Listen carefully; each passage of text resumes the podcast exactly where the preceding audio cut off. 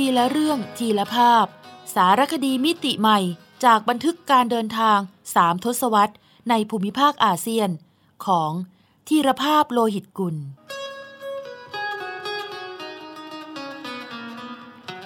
อ่านโดย สมปองดวงสวัย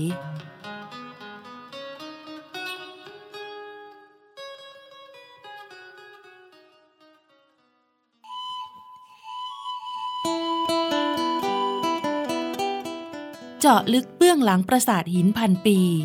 ในสารคดีสัญจร นครวัด นครธม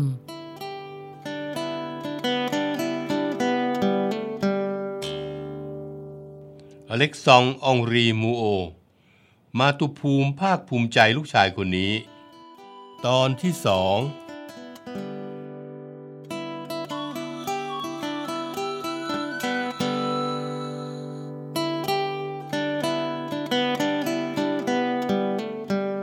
จากเข้าเฝ้าเจ้ามหาชีวิตแห่งล้านช้าง และพักผ่อนอยู่ราว2-3สัปดาห์ มูโอก็ออกตระเวนสำรวจพันธุ์พืชและสัตว์ บริเวณสองฝากฝั่งลำน้ำคานทางทิศตะวันออกของหลวงพระบาง แต่โชคร้ายที่เขาต้องล้มป่วยด้วยพิษไข้ป่าถึง 22 วัน ก่อนอำลาจากโลกไปด้วยข้อความสุดท้ายในสมุดบันทึก ซึ่งจดจานด้วยลายมืออันขยุกขยิกเพราะพิษไข้ว่า โอ้พระเจ้า โปรดเมตตาข้าพเจ้าด้วย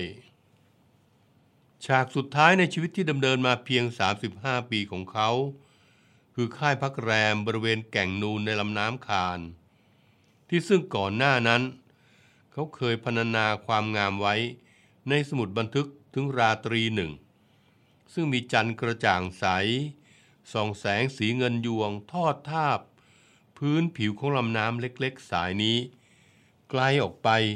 ขอบฟ้าถูกคลิปด้วยสีเข้มของขุนเขาสูงทะมึน รอบกายมีเพียงเสียงจิ้งหรีด ดังแทรกเข้ามาในเพิงพักทว่าเสมือนมีลางบอกเหตุอยู่ภายในทำให้เขากลับหักมุมจบ บันทึกช่วงนั้นอย่างไม่น่าเชื่อว่า ถึงแม้ทัศนียภาพที่รายรอบแสนจะรื่นรม แต่ข้าพเจ้าไม่อาจทราบซึ้งสุขใจไปกับมัน สิ่งที่บังเกิดขึ้น กลับเป็นความรู้สึก โศกเศร้ากระบนกระวายใจคิดถึงบ้าน คิดถึงตัวเอง บางทีการจากบ้านมาไกลโดยลำพัง อาจเป็นเรื่องที่หนักหน่วงเกินไป จากหนังสือ Travels in the Central Part of Indochina สำนวนแปลของจิรนันพิษปรีชาสำหรับชาวหลวงพระบาง ซึ่งในเวลานั้นไม่รู้จักมูโอ และยิ่งไม่รู้มาก่อนว่า เขาเคยทำอะไรที่ยิ่งใหญ่มาแล้วบ้าง ก็เป็นธรรมดาที่จะโจดขานจนกลายเป็นตำนานมาถึงวันนี้ว่า มูโอถูกผีเฝ้าสมบัติในถ้ำนกยาง บนภูซวง ภูเขาเหนือลำน้ำคานขบกัดเอา เรื่องเล่าพิสดารพันลึก ขนาดว่ามูโอเรียนวิชาอาคมจากโยคีในอินเดีย เมื่อจะขึ้นไปเอาสมบัติ ก็เจอผียักษ์มาขวางทาง จึงเสกมนเป่าไฟไล่ผียักษ์ แต่ที่สุดก็สู้ไม่ได้ ต้องอาเจียนเป็นเลือด จนมาขาดใจตายที่แก่งนูนริมน้ำคาน ด้วยหารู้ไม่ว่า แท้ที่จริง ขุมทรัพย์มหาสมบัติล้ำเลอค่า หาได้อยู่ในถ้ำบนภูสวงไม่ แต่อยู่ในสมุดบันทึก และสมุดภาพของฝรั่งตาน้ำข้าว ที่คนหลวงพระบางเข้าใจว่าบังอาจท้าทาย อาถรรพ์แห่งภูสวงคนนี้นั่นเอง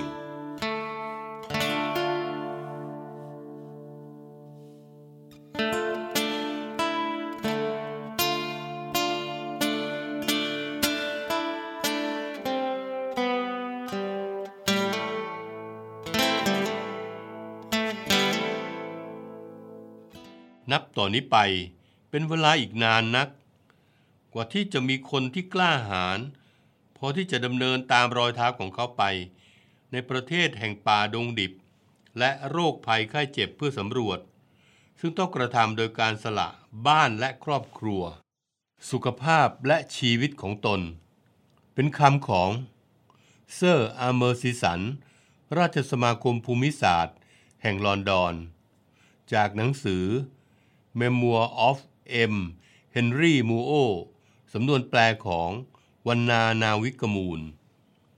ในฐานะเจ้าอาณานิคมที่ปกครองอินโดจีนเป็นเวลายาวนานนับร้อยปี นอกเหนือจากการกอบโกยทรัพยากรมหาศาล ไปสร้างความมั่งคั่งให้ตนเองแล้ว กล่าวกันว่า สิ่งที่รัฐบาลฝรั่งเศสทิ้งไว้ให้อินโดจีนในเชิงสร้างสรรค์ คือการก่อตั้ง สำนักฝรั่งเศสแห่งปลายบุรพทิศเพื่อค้นคว้า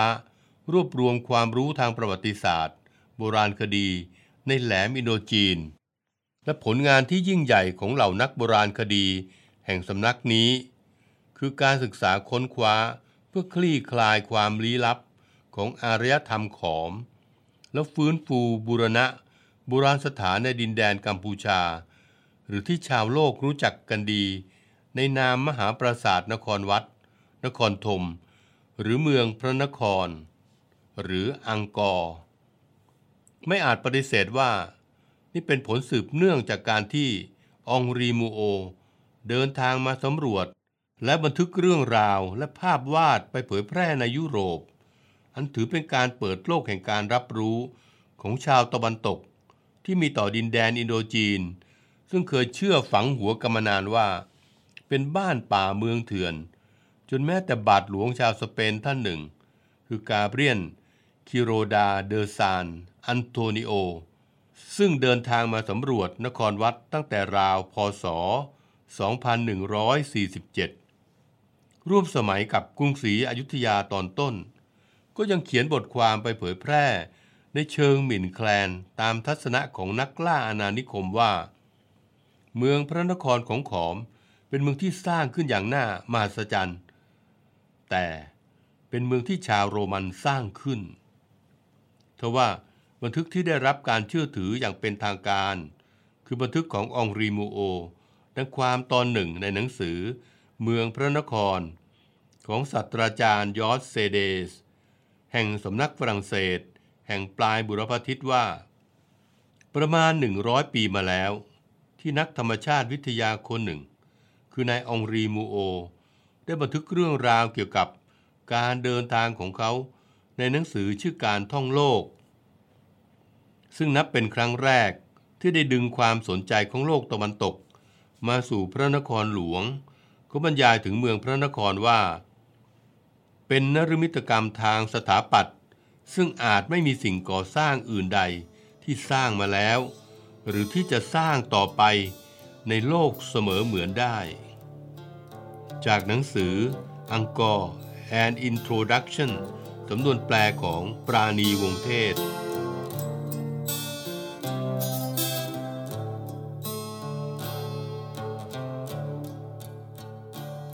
ด้วยแรงบันดาลใจจากการอ่านหนังสือ พระราชอาณาจักรและประชาชนแห่งสยาม The Kingdom and People of สยามของเซอร์จอห์นบาวริง ซึ่งตีพิมพ์เผยแพร่ในพศ 2400 ทำให้อองรีมูโอต์ ตัดสินใจขอรับทุนจากราชสมาคมภูมิศาสตร์ แห่งลอนดอน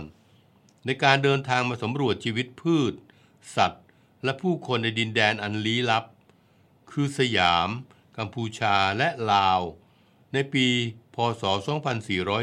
2401 โดยใช้กรุงเทพเป็นศูนย์กลาง เขาได้เข้าเฝ้าพระบาทสมเด็จพระจอมเกล้าเจ้าอยู่หัวรัชกาลที่4และพระบาทสมเด็จพระปิ่นเกล้าเจ้าอยู่หัว ก่อนเดินทางสู่กัมพูชา โดยใช้ช้างและเกวียนเป็นพาหนะ ระหว่างทางเขาค้นพบเต่า ปลา และแมลงพันธุ์ใหม่ๆ นับสิบชนิด และยังทำบัญชีคำศัพท์ภาษาพื้นถิ่นไว้หลายคำแต่ทั้งหมดนั้นก็ยังไม่เท่ากับการที่เขา ได้ประจักษ์ตาในมหาปราสาทนครวัดที่ยิ่งใหญ่ แม้ว่าเวลานั้น อาณาจักรขอมันเกรียงไกรจะล่มสลายไปนานแล้ว บางด้านของมหาปราสาทก็เต็มไปด้วยรากไม้ขึ้นปกคลุม แต่เขาก็ยังยืนยันไว้ในบันทึกของเขา ราวกับเจตนาจะคัดค้าน แนวคิดของบาทหลวงซานอันโตนิโอ ที่บอกว่า นครวัดสร้างโดยชาวโรมัน แต่มูโอกลับเห็นว่า นี่คือความยิ่งใหญ่ที่ท้าทายวิหารโซโลมอน มันถูกสร้างขึ้นด้วยน้ำมือของไมเคิลแองเจโลแห่งยุคบรรพการ และสามารถยืนเคียงกับสิ่งก่อสร้าง ที่มหัศจรรย์ที่สุดของโลกตะวันตก ได้อย่างเต็มภาคภูมิ มันยิ่งกว่าสิ่งใด ๆ ที่กรีกและโรมันทิ้งไว้เป็นมรดกแก่เรา จากหนังสือ Travels in the Central Part of Indochina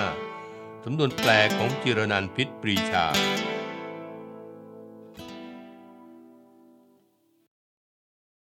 บทบันทึกอันเร้าใจประสานกับภาพสเก็ตอันทรงพลัง จากปลายปากกาของมูโอ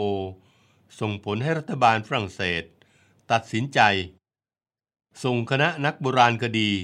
มาบูรณะปราสาทนครวัด และกลุ่มปราสาทหิน ในอดีต เมืองพระนครของขอมที่มีอยู่หลายร้อยปราสาท กระทั่งก่อให้เกิดเส้นทางวัฒนธรรมสายใหม่ ที่นำพานักเดินทางทั่วทุกมุมโลกให้มุ่งตรงมาพิสูจน์ความจริง ว่าเหตุใดมหาปราสาทนครวัด ถึงได้รับการยกย่องให้เป็นหนึ่งในเจ็ดสิ่งมหัศจรรย์ของโลกในรอบพันปีทำไม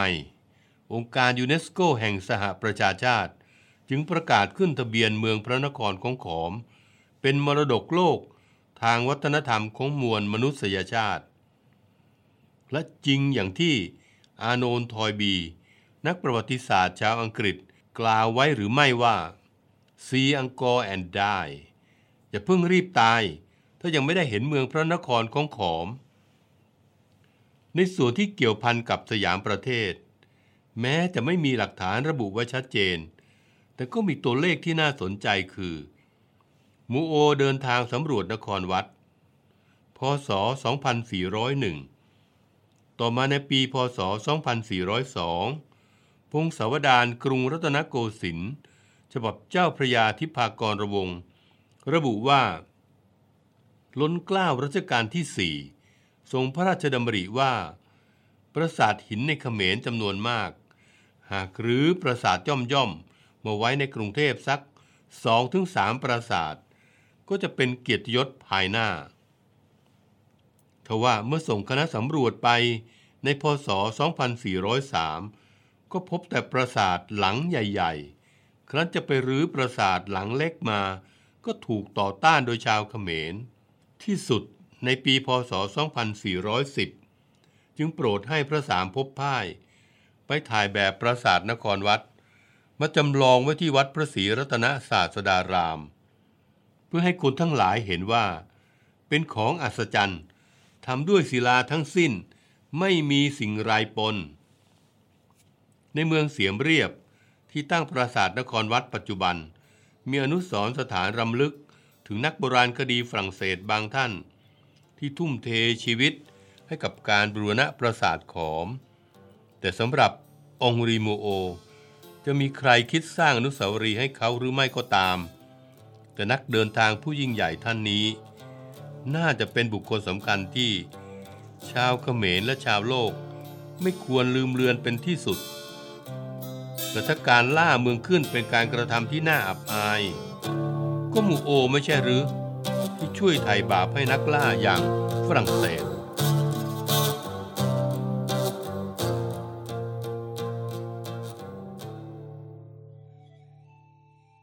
หัวใจอันเปี่ยมด้วยความรักขององรีมูโอ ได้ปลุกความรักในบุคคลอื่น ให้ตื่นขึ้น เป็นความรักที่ความตายไม่อาจทำลายได้ แต่กลับจะยิ่งเพิ่มพูนขึ้นตามกาลเวลาคำของเจเจเบลฟินแฟนต์จากหนังสือ Memoir of M. Henri Mouhot สำนวนแปลของวรรณานาวิกมูล บันทึกของอองรีมูโอต์ ใช่จะมีแต่ความตื่นเต้น เร้าใจต่อภาพความลี้ลับในสยามและอินโดจีน แต่เขายังได้พรรณนาความยากลำบาก ระหว่างการเดินเท้า ย่ำทะเลโคลน ท่ามกลางพายุฝน ความทรมานจากการต้องนั่งจับเจ้าอยู่ในเสื้อผ้าที่เปียกโชก การถูกเหลือบยุงริ้นไรรุมกัด จนผิวหนังขึ้นผื่น ภาพสเก็ตของเขายังบอกเล่าเรื่องราวขณะที่มีเสือดาวจู่โจม ค่ายพักกลางป่าในยามราตรี รวมถึงภาพเจ้าลาวที่ร่วมเดินทางไปกับเขากำลังพุ่งหอกสังหารแรดอย่างดูดัน สิ่งเหล่านี้ทำให้ผมต้องตั้งคำถามว่า คนอย่างองรีมูโอ เป็นคนพันไหน ชีวิตวิญญาณเขาถูกหล่อหลอมด้วยอะไร เขาคือนักประจนภัยเสี่ยงโชค ที่มีเป้าหมายเพียงเพื่อให้โลก จดจำเขาในฐานะผู้พิชิตกระนั้นหรือ ชีวประวัติองรีมูโอ ที่เขียนขึ้นโดยเจเจเบลลินแฟนชาวฮอลแลนด์ ที่เป็นเพื่อนรักของเขาทำให้คนรุ่นหลังได้รับรู้ว่า มูโอเกิดเมื่อวันที่ 15 พฤษภาคม พศ 2369 ที่เมืองมองเบเลียตประเทศฝรั่งเศส บิดาเป็นข้าราชการ มารดาเป็นครูมูโอเรียนวิชาภาษาศาสตร์ ควบคู่ไปกับวิทยาศาสตร์ เขาตระเวนไปใช้ชีวิตในรัสเซีย โปแลนด์ เยอรมัน เบนเยียม และเริ่มงานถ่ายภาพบันทึกเรื่องราวในประเทศนั้นๆแต่จุดหักเหในชีวิตน่าจะมาจาก การที่เขาย้ายไปอยู่อังกฤษ และได้แต่งงานกับหลานสาวของมังโกพาร์คนักเดินทางผู้มีชื่อเสียงโด่งดัง จากการสำรวจแม่น้ำไนเจอร์ในแอฟริกา เจ้าของผลงานเขียนชุด การเดินทางสู่ใจกลางกาฬทวีปของพาร์คก่อนที่หนังสือของเซอร์จอห์นบาวริงจะจุดประกายไฟในใจเขาให้ลุกโชน กระทั่งตัดสินใจขอทุนจากราชสมาคมภูมิศาสตร์ แห่งลอนดอน ร้อนแรมมาสำรวจดินแดนสยาม กัมพูชา และลาวดังกล่าวมาแล้ว บทความของเบลินแฟนค่อยๆคคลี่คลายข้อกังขาในใจผมว่า มูโอมีพื้นฐานร่างกายที่แข็งแรง จากการชอบฝึกยิมนาสติกมาตั้งแต่เด็ก และนอกจากวายแล้ว เขาไม่เคยแตะต้องสุราเลย นี่เป็นเงื่อนไขให้เขา ทนต่อภูมิอากาศเขตร้อนชื้น ความเหน็ดเหนื่อยสายตัวแทบขาด อาหารการกินที่แสนเลว และการนอนค้างอ้างแรมในป่าได้นานถึงสี่ปี บุคลิกภาพก็เป็นอีกเงื่อนไขหนึ่งที่ไม่อาจละเลยได้ เบลินแฟนบันทึกไว้ว่า มูโอเป็นคนประเภทที่มีความเมตตากรุณาผสมอยู่ในความกล้าหาญซึ่งช่วยให้เขาเอาชนะใจชนพื้นถิ่นได้อย่างดี นอกจากนั้น ความเป็นนักอ่าน นักสะสมหนังสือ เป็นผู้ใฝ่รู้ทำให้เขาได้รับการต้อนรับอย่างอบอุ่นจากชนทุกชั้น และถึงแม้เขาจะเป็นโปรเตสแตนต์แต่เขาก็สร้างความสัมพันธ์อย่างจริงใจ กับหมอสอนศาสนาคาทอลิกในสยามและอินโดจีน ความสุภาพอ่อนน้อมของเขาปรากฏเด่นชัดในคำไว้อาลัยของมารีเซอาร์สฟองแทน หมอสอนศาสนาประจำไซ่ง่อนตอนหนึ่งว่า น้ำตาของข้าพเจ้า รินไหลเมื่อรำลึกถึงมิตรที่แสนดี และมีเมตตาจิตผู้นี้ ชาวพื้นเมืองเองก็ต้องรู้สึกอาลัยในการจากไปของเขา เพราะทุกคนที่ใกล้ชิดเขา ต่างก็สรรเสริญในสิ่งที่เขาประพฤติปฏิบัติต่อผู้อื่น ตลอดจนความสุภาพและความอารีของเขา ซึ่งเป็นคุณสมบัติอันทรงคุณค่าในสายตาของคนเหล่านั้น จาก Memoir of M.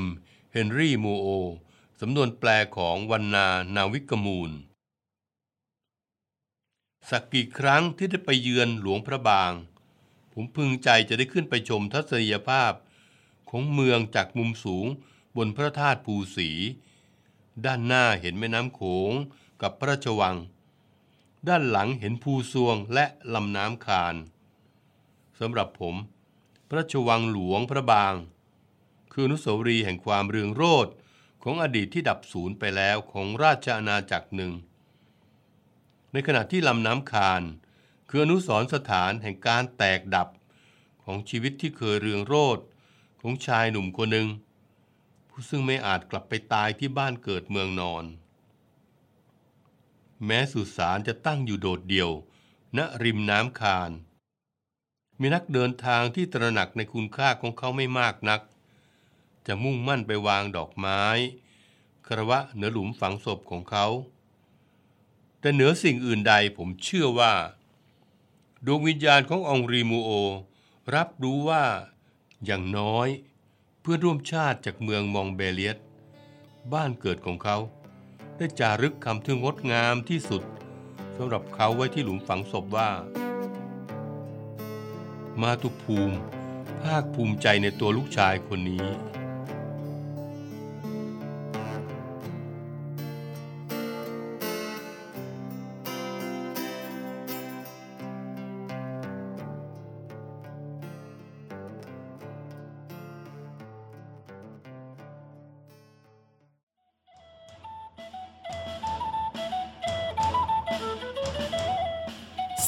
กแซกอาเซียน ทุกซอกทุกมุมของอาเซียน มีเรื่องราวที่ค้นหาได้ไม่รู้จบ โดย กิติมาพรจิตราธร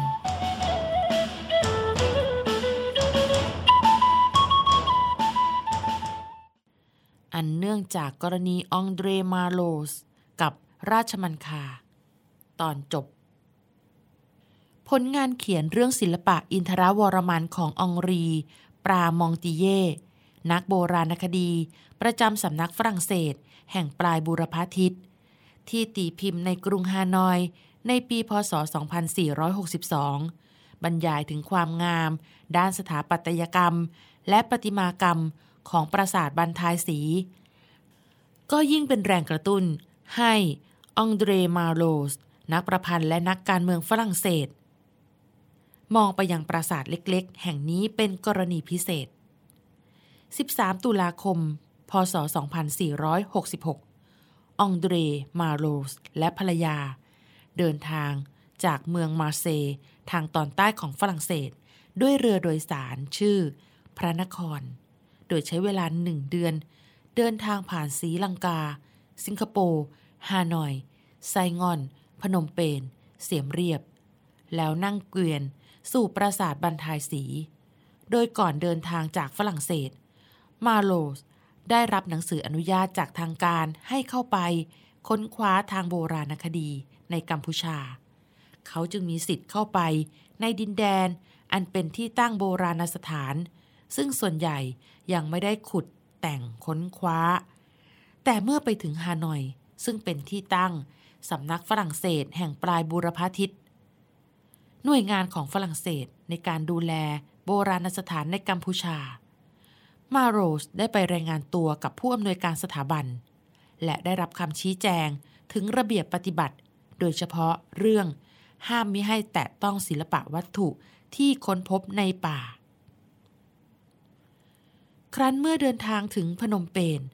กงสุลกิติมศักดิ์ซึ่งเป็นผู้จัดหาเกวียน คนขับ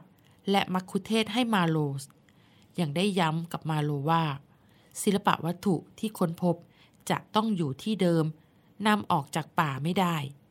ตามที่มีระบุไว้ในกฎหมายคุ้มครองโบราณสถาน และโบราณวัตถุในป่า แต่แล้วในวันที่ 24 ธันวาคม พศ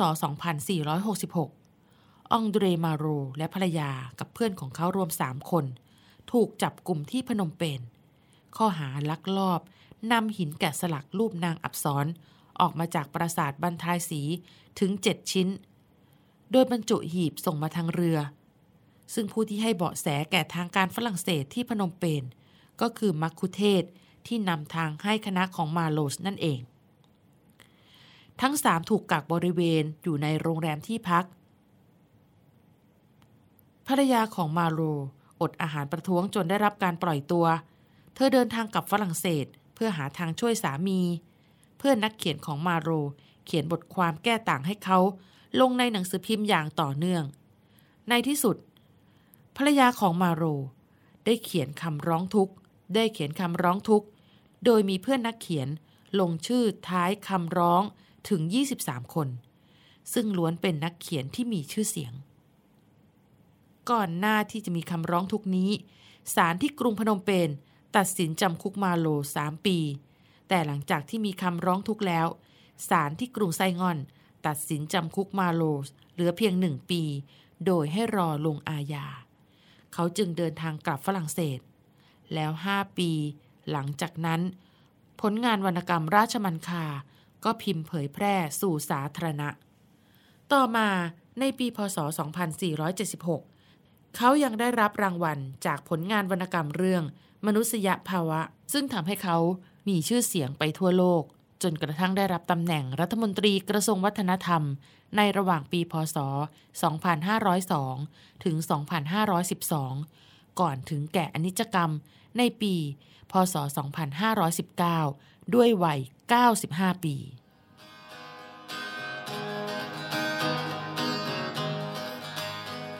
ทีละเรื่องทีละภาพ สารคดีมิติใหม่จากบันทึกการเดินทาง สามทศวรรษในภูมิภาคอาเซียนของธีรภาพโลหิตกุล สร้างสารรค์ดนตรีโดย นิพนธ์เรียบเรียง และบุญชัย ชุนหรักโชต